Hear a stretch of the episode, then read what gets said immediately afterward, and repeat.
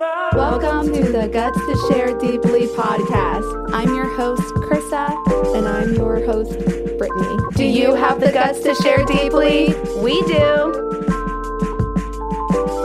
All right, so we're just continuing the conversation, part two, uh, talking about growing up isolated and growing up unschooled. So, in this episode, we really want to focus in on growing up unschooled. Um, and we used to have to be conditioned to lie and say we were homeschooled.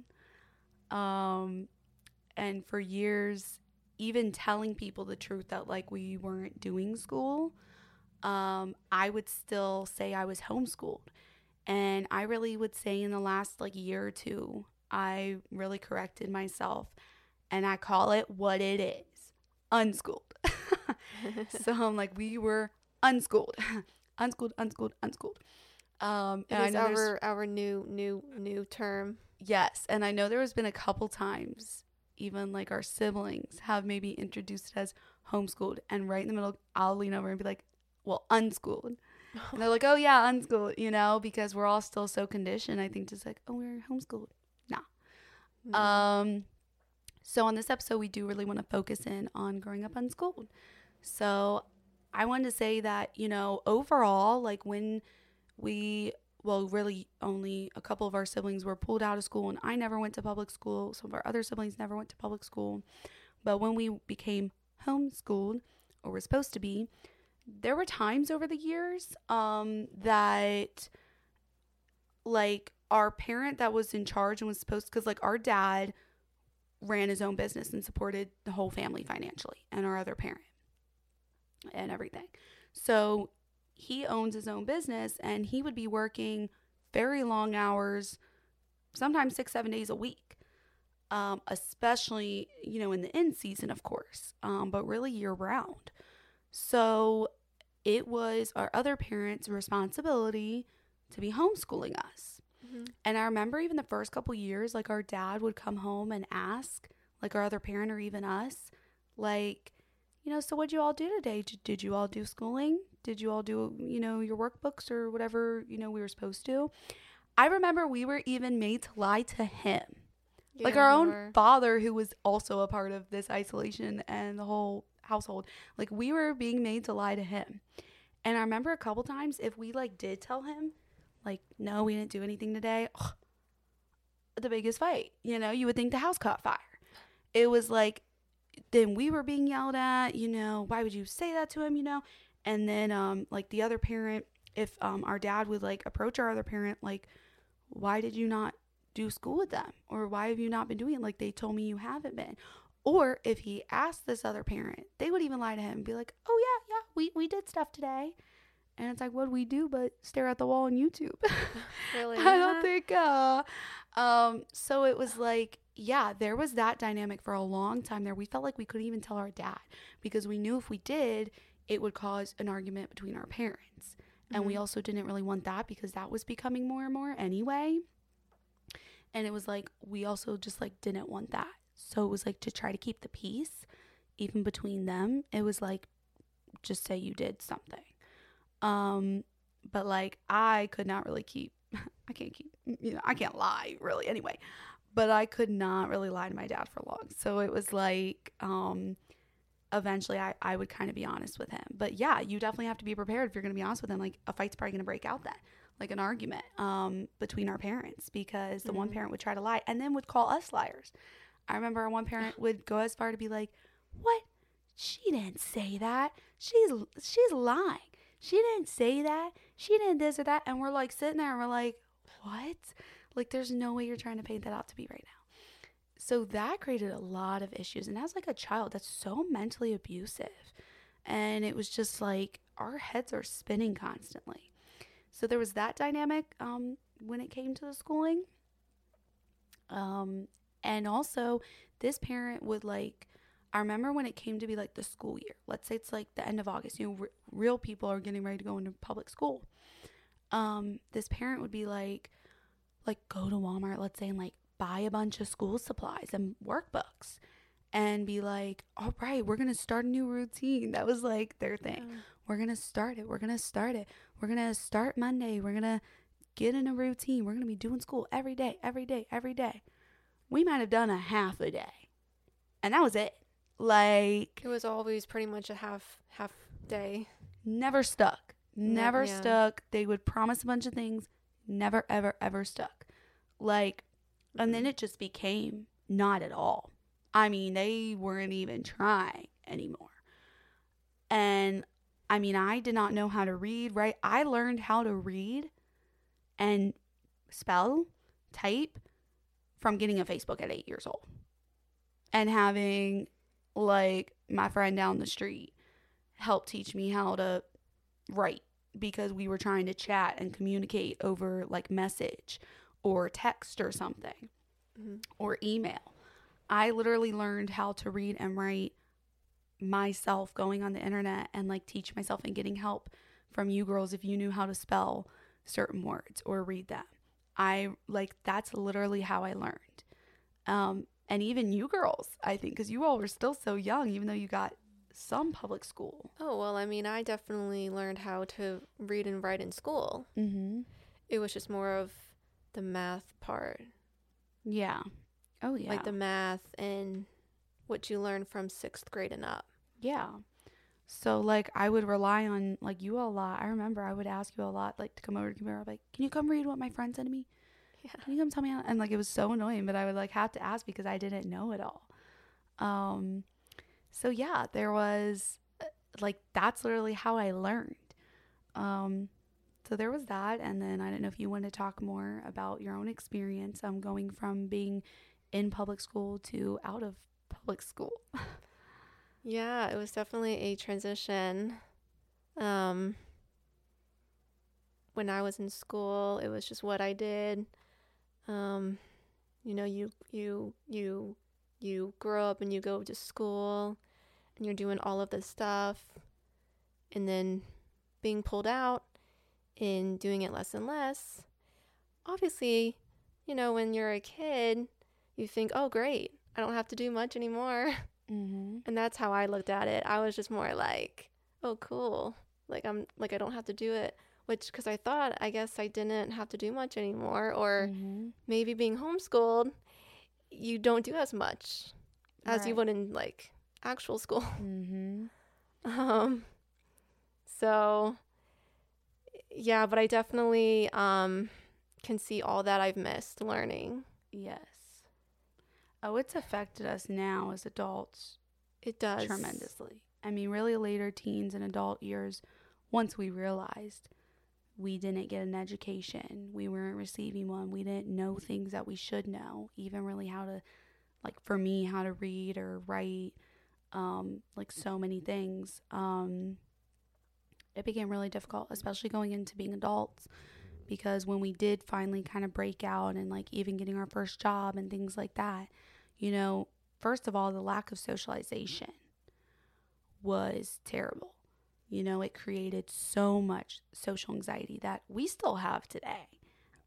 We still struggle with Mhm. tremendously. Um, and definitely gave us so much insecurity. I mean, you think you're dumb. Like, you just, you're like, you always feel behind, always feel like you don't know enough or things other people know because like we didn't get an education we didn't go to school we've had to self teach or learn or help each other or learn from youtube Exactly. or now being out in the world or around people like we're still learning. I still don't know how to read or write a lot of words or names or certain things. Like i never learned how to sound them out or things like that. So i still like struggle a lot with that. Um whether certain people would think so or not because yes i can read and write but i struggle a lot um, with certain words and things like that still Well, there's there's even words that I can't um maybe spell yeah or certain ones that or there's certain words that I can't even like pronounce cuz I'm not sure how it's said. Yes. And then it, you know, and a lot of people would be like, well, didn't you have like a homeschool monitor? And we sure did. But they never came to our house. They never tested any of us kids. They never did any of that. They would meet with our parent. I think it was supposed to be twice a year. And not only would our parent put off that meeting as much as possible, but none of us ever went to those meetings. Mm-mm. But when the parent would go, like the night before, our parent would make us print out documents off Google and stuff and like fill them in, reading the answers off. Like we didn't even know we were filling it, but fill it in. And our parent would take that into the homeschool monitor and be like, "This is what we've been doing. This is this is an example." And then I guess the homeschool monitor was like, "Okay, next," you know, signed off or whatever and just was kind of gave and like I know also our one parent like they're very good at talking and talking people in circles so it's like they'll make you believe anything. And our parent would sit there and definitely hype up like oh and I've got this program got that program and I'm gonna have them do this and do that this year and da da da da da like kind of talk it all up and none of that was happening at home. And really just lie. Um so I don't like fault the monitor for not knowing if they're being lied to, obviously. You know, they're also trusting the parent and just believing them.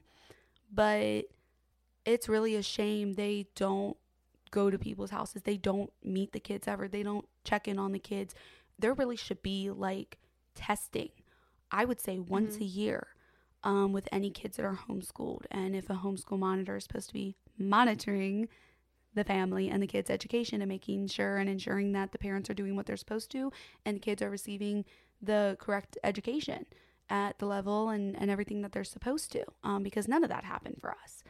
And a lot of times it just felt like we were just slipping through the cracks. I mean, seven of us. And that's not even a number to play with. This is even just one you're talking about. And um, so as the years went on, yeah, we were like, our parent would print out things, fill them in, like totally straight up lie, or make us do it or whatever. But like that was not even, we were not really doing that work at home at all. Yeah. Um, so there was like that aspect, but it was in 2019.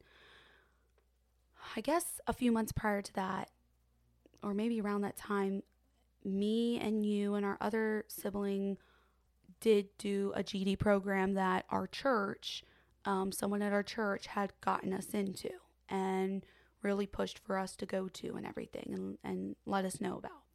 So it was close to where we lived at this point. I could drive. Um, so we went to this GED program. And the GED, I mean, first of all, we didn't even know what a GED was. Yeah, I didn't even know what what that like No. what what that was. Not no, really no one has even told me. Um, No. Like our breakout was like work and going to church. So it was like we also started to not really have all the time in the world as becoming adults to just like do school, do school, do school and catch up of, on all these years we missed. I know for me, like finding out about it was through people at church. Um, like, well, do you have your GEDs? Are you getting your GED? I'm like, what's that? And they're like, well, typically, you know, if you're homeschooled or you're not graduating or whatever, um, you know, you can get a GED, basically the equivalent of a diploma. And so, yeah, so they like introduced us to the classes, gave us all that information at that time. So, you know, then we knew about it. We knew we needed to get this. It was getting really difficult to have any jobs. We knew we couldn't go to college. We can't be a part of any type of program, cer- certification program, anything through a college. Like we had to have a GED and even had to have a GED for most jobs above fast food Yeah. and that became so difficult as adults. Um, so yeah, so then we got introduced to this program. We went there for a time. It was around three months long. Um, it was a free program. You went a couple evenings out of the week and just tried to learn and, and so that you could go take these GED tests and, and pass and hopefully get a GED. Well, the first big thing we really picked up on at this class was and they even said when they started out the class like they're like so did the majority of you like what's your story and and like 99% of the people there were like well we went up to high school and then dropped out. Or we went up to this point and then dropped out and so now we're going to get our GEDs so it was almost like they're just needing to be refreshed needing to just play a little catch up we're sitting there like we didn't learn nothing. And especially for me never going to school at all. But it had also been so long you all were way too young to even really remember. It was like we didn't even know the basics of nothing. Like, dude, stuff- I didn't go to preschool. I mean, they were teaching know? things that you would learn like um in in middle school and and high school as well. But when you do not have the the foundation, The basics. the basics, you're not going to understand. You Yeah. know? Or Yeah. even like is it even possible to learn without the basics? it was a big struggle for us to try to start learning. Um, and it was like we realized at that time, I think, how much we don't know. And it was hard. Like we tried to convey that. We were honest with the teacher and everything. We tried to like convey that as much as possible. But they're also not going to kind of curate a, um, the program or the class based off the fact we weren't in school or taught. You know, Yeah. they had their program, they had their curriculum or, or however it went. And they were kind of, and like it's still hard. People, like it is really hard to explain to people. Um, and really for them to believe that like we were not taught nothing. We did not do school. Uh, We didn't Yeah. get an education. Like it was so hard for them to even like grasp that. I think. Um, so it's like they didn't really know how to help us too much, and they did have their program. They did, you know, yes, they were a big help, but it was like the program definitely is geared towards towards people that that had dropped out and just needed some catch up. Not like, can we start at kindergarten, please? yeah. definitely wasn't that. Um, so yeah, we realized how difficult it was, and this is going to be a long journey to like learning all this and passing all four subjects. Um, and the subjects cost money. I mean, you can't just go play around and take a subject each week. You can only take it, at least for us in our state. I don't know if it's different anywhere else. You can only take each subject of the GED three times a year, and it costs, I think, around thirty some dollars per subject per test each time. Um, that can be very expensive. Um, so it was like, you know, we also want to go and take it if we're absolutely ready. But at that time, that's where, you know, we had been kind of fighting, breaking out this point. I mean, we're, we're really, really trying hard. And I'd really started thinking about our younger siblings. And I'm like, they cannot be in this situation. They cannot be in their 20s, be adults, no socialization, no friends, no education at all. Like, this is going to ruin their lives. I mean, we were really, really, really struggling so bad Mhm. because of it. And lack of any job opportunity, no opportunity to go to college, like because of no education. We were very l- limited. Yes. And we knew that if they also grew up the same way, then they were also going to be limited as well and not have the opportunities that they could have had. And that terrified me. I did not want that for them. Yeah. And that I just became either. stronger than, I guess, my fear uh, of any fight about it. And also at the time, I was 18, about to be 19. So I was a little bit older. I felt like I could kind of speak up. So I started asking some people, um, my friends, um, and like my boyfriend at the time, his mother was a huge help also in me breaking out. Um, so it was like, you know, and learning about our story. And then she's like, well, you can do this or go here, or you could go to CPS. You know, I'm like, what's CPS? Child Protective Services. You can call them and report this and that. And I'm like, are you for real? Like, I didn't know there was that. I didn't know there was this help. And like, I think she was the one that had told me about it. And uh, like, again, I was an adult now, you know, and I was still living at the home. Um, but I was like, I just think it's time. Like, I will deal with the fight later because our siblings cannot grow up this way. And something needed to break this cycle anyway and stop what has just been continuing and was being passed down to them. And they wanted to break out. They knew different. You know, they um, had knew and heard and seen things, obviously, from the internet, from us. And they're like just begging to want to go to school and everything. So I just knew I had to. So it was September 2019 that I called CPS and made a report about it.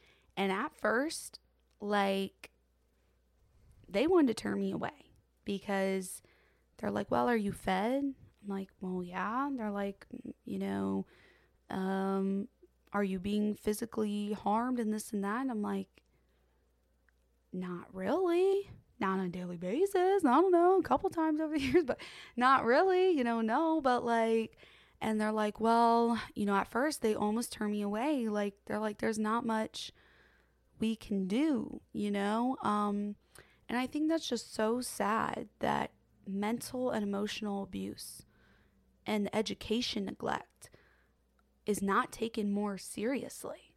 Mm-hmm. And like, that should be equal to physical abuse in sure. my head. Um, and it was not being taken seriously. And I remember on the phone, I kept fighting and fighting, and I just started saying anything I could that had been going on. I'm like, please, you've got to help. You know, they need to go to school. We don't get any education. They don't get any education. Um, we're being controlled and isolated and trapped here and threatened. And I remember also, I think what got them is I said, we haven't been to doctors in years because we hadn't been. That was also one thing is like, we weren't allowed to go to the doctors. Like, our younger siblings had not been to doctors in years. A physical, what? We ain't never had physicals. Like, nothing. And even struggling with some health concerns or issues or this or that, it's like we were never even allowed to go to a doctor. And so I was like, I said that. And I think that's what caught them because I was like, we haven't been to doctors in years. They haven't been to doctors. You know, they have some issues going on and and our parent won't take them to any doctors or let them go to any. You know, please help us. And they're like, okay. You know, and I'm like, and I don't even know how I thought of that in that moment, but I'm like, because that that was something that was happening. Mm-hmm. So then they're like, you know, we will send someone out. They're gonna come to your house, like kind of randomly, and I guess we'll go from there. But like, we can't promise anything. And I'm just like, okay, you know, I'm just trying to help my siblings. So I guess it was within a week or so, um, a social worker did come to our house and got in contact with our parents and had like met with um, our parents and wanted to meet with all of us siblings. And I remember at that time, like all of us were pretty much on the same page. Like we're telling the truth. We get to be honest now because backing up a little, there was two times before that that our father had gotten tried to get CPS involved. And they had come to the house like a social worker and interviewed us and everything. And some of us told what was going on. Some of the kids still were lying because oh, was this before? Yeah, before 2019. Before oh, okay. Um that's kind of like a blur to me. I don't know if I Yeah, 20 I think that. 14 once, 2016 once. Um oh, you know, CPS got involved and again like our one parent that was at the house um oh yeah yeah. like lie and lie and lie um lie to them and like either make us lie or we kind of just have to sit there and be like yeah yeah we do homeschooling. Because like we're all being threatened if we didn't or else like this and that's gonna happen. You're gonna go to foster care. You're gonna be separated. All that again so it was like we had no choice we felt like and we were so terrified and didn't want to like hurt each other um but then i re- so that was like the first time cps came the second time I remember telling the truth. I was like, well, we really don't.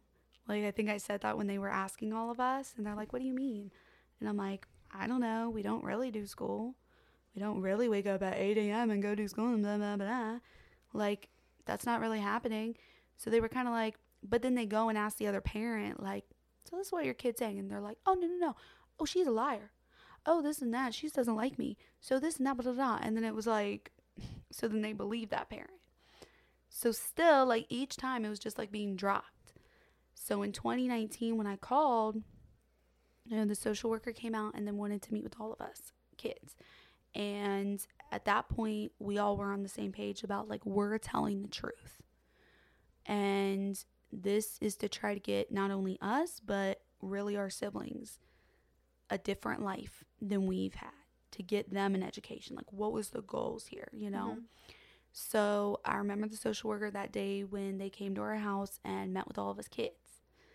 And that was the first time, like, we told the truth about everything that we had not been doing schooling. things that were going on in the house that were not okay. Um, you know, and and of course now um us older girls were above age. So they pretty much could not help us at all. But for our younger siblings, they could try to do something about it. And so I remember the social worker made our parent allow um, our younger siblings to go um, enroll in a sport of some sort if they wanted to.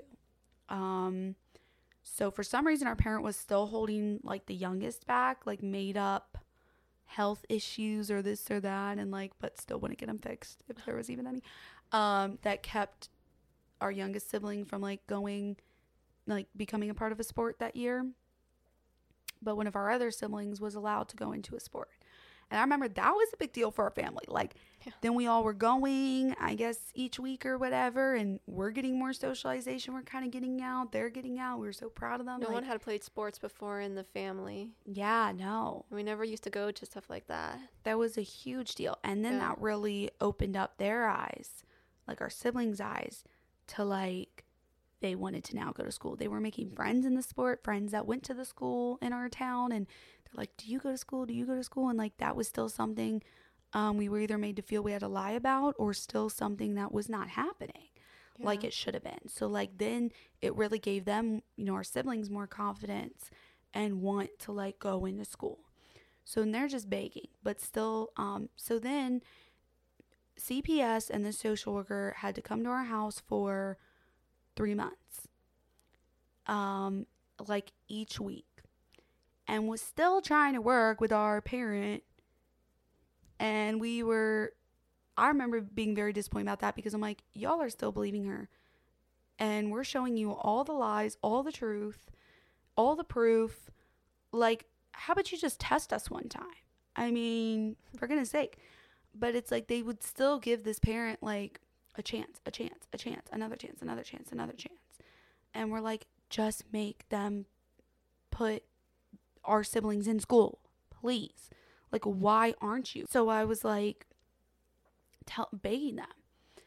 And then um at the end of the CPS coming to our house, they concluded that they would give our parent another chance. Another few months to do the schooling and believe their promises and blah blah blah. And I'm like, you have got to be kidding me because we all knew where this was going. This had happened so many times over the years, we knew.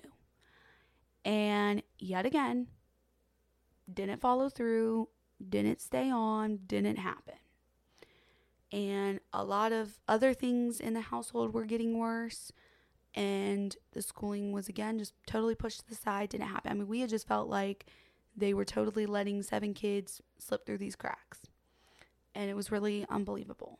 And I remember that social worker, you know, they were very, very nice. Um, and I think wanting to be helpful, but I remember them literally sitting down with us kids the last day they were there and looking at us and telling us pretty much, you know, you're clothed, you're fed. There's not much we can do for mental and emotional abuse. There's not much we can do about neglect. And I'm like, are you serious? Like, and they were pretty much like, you're on your own. Good luck. Like, keep fighting. And we're like, thanks. um, Then we're we're yeah. we're, like we're like we're so we're so so were they any help at all then? Because it's Not like they're not fixing the core issues here. Yeah, and they almost weren't like, I don't know, between believing us or just, it is a very unique situation. And I know they have so much other very extreme cases with like babies or young, young kids that I think they are overwhelmed with and just try to focus on. That it's kind of like they were looking at us like you're clothed, you're fed. Good luck. But it's like you are missing the big picture here. We are being mentally and emotionally abused we had experienced physical abuse and we're experiencing, you know, a neglect of a lot of things, but one of that Mhm. being our education. And it was like, how are you just going to let them get away with this? Thank you so much for listening.